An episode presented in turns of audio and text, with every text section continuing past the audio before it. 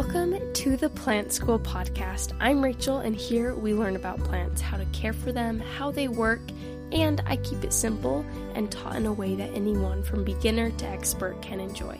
Join me in Plant School. Welcome to Plant School, everyone. This week we're going to be talking about seeds. This is one of my plant science lessons where we dive into a topic in botany and we kind of learn the science behind it. This episode, I told you guys last week that I had been putting it off, but there is actually so much to say about seeds. It was really interesting to learn about them, despite what I was thinking it might be like to research seeds. But I'm going to keep it very light, very simple. I don't want to bore you guys and go into every minute detail about seeds, so I'm just going to kind of cover the basics and share some interesting facts, hopefully, give you a better grasp on this botanic topic and kind of make you more knowledgeable in this area. So, the first obvious question would be what are seeds? So, when you look it up, a seed is a reproductive body of both angiosperms, which are flowering plants, and gymnosperms, which are things like conifers, your pine trees, cycads, and ginkgos. A seed consists of three parts there's the embryo, which is the undeveloped plant tissue inside of a seed. There's the endosperm, and that is the tissue that surrounds and nourishes the embryo in the seed. And then last, there's a seed coat, which is the protective outer coat of a seed. And so, if you're listening this far into the episode and you're wondering why, why do we even care about seeds? Like, are they even cool? That's that's what I would ask. And the answer is yes, they are cool because we rely on seeds in a lot of ways. So by themselves, they are an important food source, such as like cereal grains like wheat, rice, corn, peas, beans, peanuts, soybeans, almonds, sunflowers, cashews. There are so many seeds that are just a food source all by themselves. Not only that, but seeds can make oils for cooking. They can make industrial machine oils and they also make essential oils. My husband actually worked for an essential oil company. He doesn't anymore, but we have a lot of essential oils around our house, whether we like it or not. Sometimes I don't know what to do with them, guys. If you have suggestions, please let me know because they are coming out of our ears still, and he hasn't worked there for like a year. But we also get stimulants from seeds such as coffee, cola, oh gosh, Sam explained me how to say this word because he was in Brazil and I still can't say it. I'm gonna go for it. it's guarana. Yeah, that's that sounds right, Rachel. And there's cacao, which you find in chocolate. And we also get spices from seeds. There's mustard, nutmeg, anise, cumin, caraway seeds, dill, vanilla beans, black pepper, allspice. I could keep going on and on basically, without seeds, we would be losing a huge food source. And we would also be missing out on a lot of really great spices and flavors that we enjoy. Humans also, besides food, we've used them for beads throughout time, units of weight. One carat of weight once corresponded with one seed of the carob tree. That's kind of where that originates from. And seeds, if you're wondering where they came from, I have the answer for you. They, of course, evolved over time. This happened when there were ocean plants, right? Those were kind of the first plants around was algae and everything kind of developed from algae. There were more complex ocean plants and eventually they came more on the land and became land plants. They made this leap from ocean to land about 450 million years ago, and seeds evolved around 360 million years ago. So there was about an 100 million year gap for seeds to evolve instead of plants relying on water to reproduce. So, up to this point, most plants were using spores to reproduce, and some stages relied on water for fertilization to occur. And one of the examples you can hear all about this is in our fern episode. I believe it was episode 40, but ferns are an example, or most ferns use spores to reproduce and they need water for that fertilization process to occur. And you can hear all the details in that episode.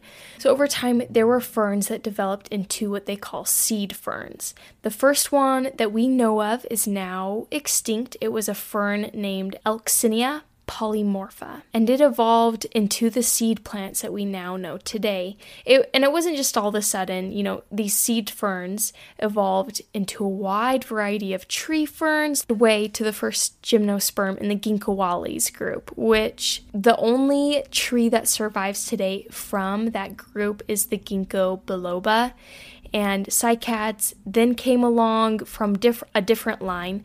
Cycads are like these palm tree like gymnosperms. They have thick needle like leaves, but they look like a palm tree. And then angiosperms came later. So gymnosperms are the older group. But the first angiosperm was a plant called Amborella trichopoda, and it still exists today. It's a small plant native to the rainforest of New Caledonia, which is an island in the South Pacific. And when they went through its DNA code, its genome, it showed that it related to all existing flowering plants like in the whole world. And it belongs to the oldest confirmed branch of the angiosperm family tree. I think it might be the only one way back there all by itself because a lot of them uh, went extinct along the way, but this one did not. So for angiosperms, they are produced when a flower is pollinated. Pollen travels down the pollen tube to an ovule, and that starts to produce fruit, and inside of the fruit is the seed. And then for gymnosperms, their name literally means naked seed. So they don't have a fruit covering them or anything. But when you think of a gymnosperm, you can think of conifers, pine trees, your cycads, those palm tree like plants that I talked about, and then your ginkgos, which, like I said, there's only one. There's ginkgo biloba.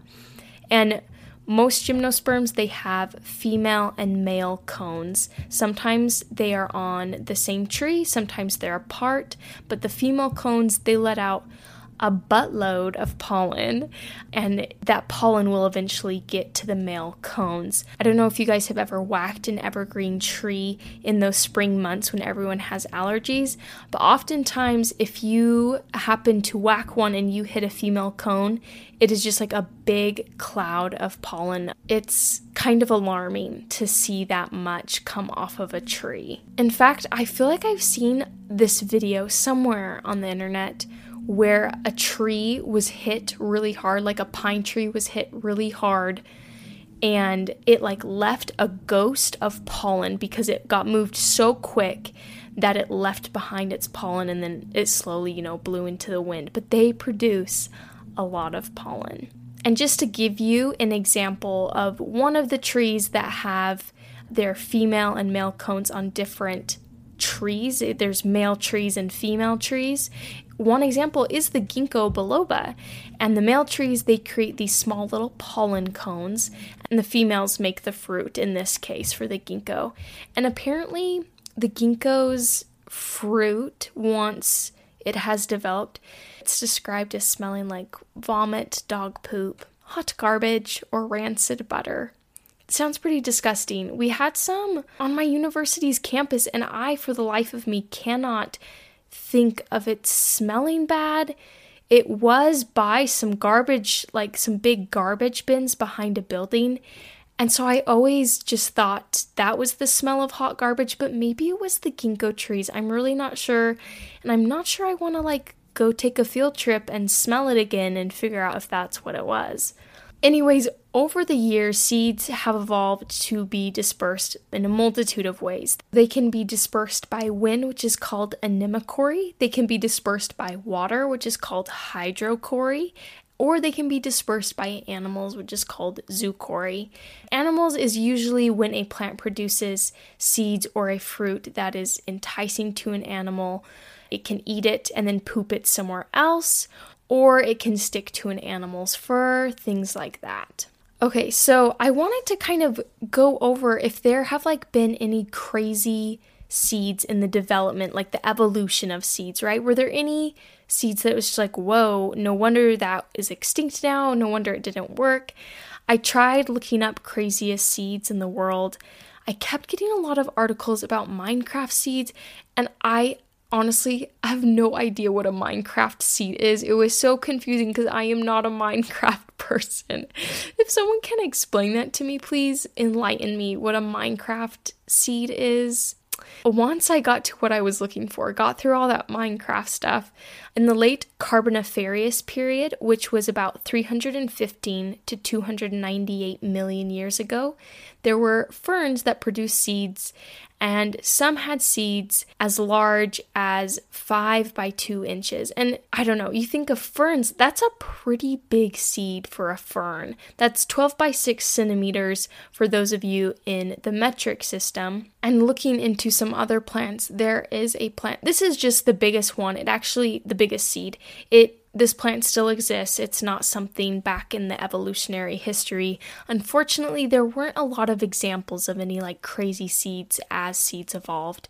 But this one is the biggest seed that exists today. So it's called a double coconut palm, if that tells you anything. And it has seeds weighing up to 60 pounds or 27 kilograms. That is massive. That is like a small child. And palms, like they're up there. I can only imagine if one of these decided to fall, I think it could very well kill an adult. It could. 60 pounds, that's that's huge. And the smallest seeds that are in the world come from orchids. And the smallest one weighs 10 billionths of an ounce. So, so very light. I don't even know how you would be able to plant that. I feel like I would accidentally, I don't know, I'd accidentally breathe and it would float away. But speaking of crazy seeds, besides finding a bunch of Minecraft seeds while I was Googling this, I found a lot of really ridiculous seeds that it was people selling plants that I'm pretty sure don't exist. So, the biggest one that I saw that was just totally ridiculous was for Mario's piranha plant. You could buy seeds for it. And it like it was really honestly trying to sell you Mario's piranha plant. It was not a hoax. Like it was $11 for 200 seeds. Obviously, Mario's piranha plants don't exist in real life. And I'm just trying to prove a point with that one example that there are a lot of unverified sources to buy your seeds. Some of them seem like they are really crazy good deals and they will sell super, super cheap, or they will sell you something that seems way too good to be true, like Mario's piranha plant. In general, it's going to be weeds or it'll be a random seed of a plant that you don't want. This is actually a huge problem of people selling you weed seeds you want to buy from reputable sources. There are a lot of great companies out there that sell seeds, and you can trust them because there are a lot of people that will try and scam you, unfortunately. And moving on, I looked up how many different kinds of seeds exist in the world. I was really curious. It's estimated that there's around 400,000 seed bearing plants, and of each of those, there are a lot of different varieties of every plant. So, in reality, there's probably millions of different types of seeds that can give you a certain plant of a certain variety. There wasn't an exact number. I don't even know if it's a number that they have figured out of how many plants are there of every single variety. Like, give me an exact number. I'm not sure if anyone has ever sat down and written that down because when I was looking for it, I could not find it. So, knowing that there are so many different types of seeds in the world to make so many different types of plants, do we have anything in place to protect these seeds? Like, what if there was some incredible natural disaster? Do we have a backup plan? And we do, actually, but it's not what you may think. It's not for every single plant that is out there in the world. You aren't going to find monstera seeds or succulent seeds in these bunkers. They only have crop seeds. They're called genome vaults. They have these vaults all over the world. The one I want to talk about is kind of the main one because it is the backup to all of these vaults. So, on the island Spitsbergen, which is between the North Pole and Norway, so very cold, there's a giant global seed vault, and it keeps all of our seeds safe. Its nickname is the Doomsday Vault because like I said, it's the backup to all the already existing vaults all throughout the world. Being on this remote island, away from everyone, it's also away from war. So no one's going to be accidentally blowing it up. And it's away from other catastrophes. It's not on a fault line. There's no water that can get into it, and it's away from human meddling. No one lives on this island, and it's frozen. So even with no power, these seeds will stay frozen, they will stay fresh, and right now it's kept at negative 18 degrees Celsius. So it's kept very cold to keep these seeds viable. There's very little monetary value to everything inside because it, it's just seeds of very common crops, but they hold global food security, which is priceless to us, right?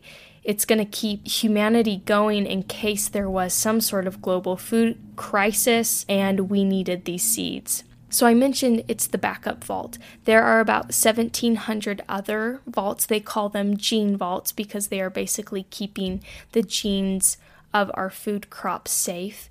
And this vault in Spitsbergen, they have 930,000 varieties of seeds for just food crops. So nearly a million different varieties. Just to show you over 200,000 of those are just for rice. There's 200,000 varieties of rice. I had no I had no idea there were so many. But it basically holds 13,000 years of agricultural history. They hold seeds that we no longer grow anymore for food, but they did way, way back then. We have those seeds safely there. And the reason why they do this, not just for a big catastrophic, I don't know, like volcano or something crazy like that. It's also for something that is very possible, not as exciting as a volcano, but we grow in today's day and age a huge monoculture of food. So, for example, there are about 30 crops in the world that provide 95% of our food. So, if there was a disease or there was a drought or a pest that just somehow ate up one of these crops, it would significantly hurt our food source. So, this vault has all sorts of varieties of food. I mentioned the rice having 200,000 varieties. So, if all of a sudden the one variety of rice that we're growing, mainly, if it was all of a sudden taken out by a disease, we could replace it with some different varieties. Maybe that pest wouldn't eat those, and we would be able to build up that food source of rice again. How cool is that? That we have this huge backup plan for just our food crop seeds in case something catastrophic happens to our food. What a great idea! I'm so glad there are smart people who think of these things. So, how do you gather seeds? Seeds are ready to harvest at various times of the year. A good rule of thumb is when flowers have faded, if you are going for a plant that flowers, which is most plants, because it's not as likely as people are going around, you know, trying to find seeds for a pine tree as they would be maybe for their flowers that they like to have in their yard. So when the flowers have faded at the end of the season, you can go in, it's best to do this on like a dry, sunny day so that the seeds aren't wet. When they are wet, they can mold and rot, and it's just harder to work with them. Some of them will start growing maybe if they are wet. So pick seed pods or the seeds themselves when it is dry and sunny just to make life easier on you. You can pick seed pods when they are green and you can just let them get brown and dry in a windowsill or somewhere on your counter. And then you can collect the seeds from there. You can open them up when they are brown and dry and get the seeds out and put them in a bag. And just make sure to store them somewhere where it's dry and cool. You can take seeds from vegetables or fruit when they're fully ripe. The key, again, is to just make sure you get those seeds dried and cool. You don't want to like put them in the oven or anything, that will kill them. But just let them air dry and get off any residue of the vegetable or fruit that you're taking it from. A lot of people will store seeds in their fridge, which is completely fine. That's a great place to keep them where they aren't going to accidentally start germinating and growing.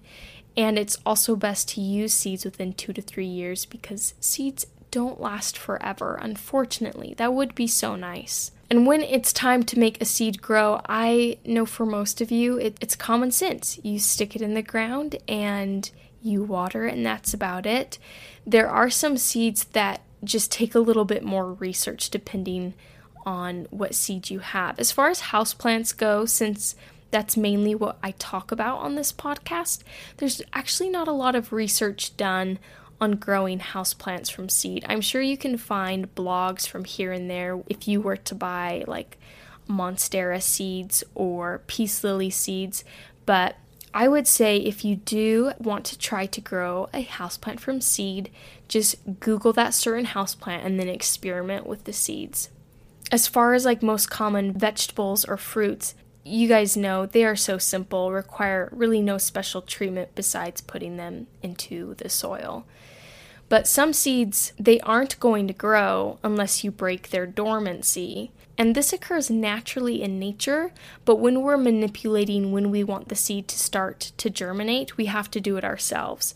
Because these seeds, this has evolved over time so that they will grow only in the spring when they're going to survive, right? They don't want to pop up in the middle of winter and then they just all die and that's it. Like all those seeds have gone to waste. These are just ways that plants have evolved to survive. So there's stratification of seeds, and this is just breaking a seed's dormancy by temperature or moisture. So some seeds require something really warm to get them to start growing, or they require a certain moisture level to get them to start growing.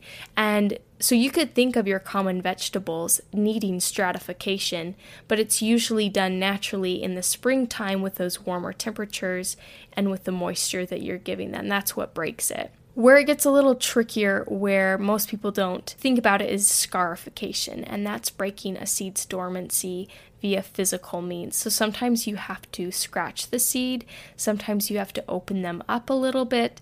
The only example that really comes to my mind is when for a project in one of my classes, we had to get native seeds and we had to learn how to break their dormancy.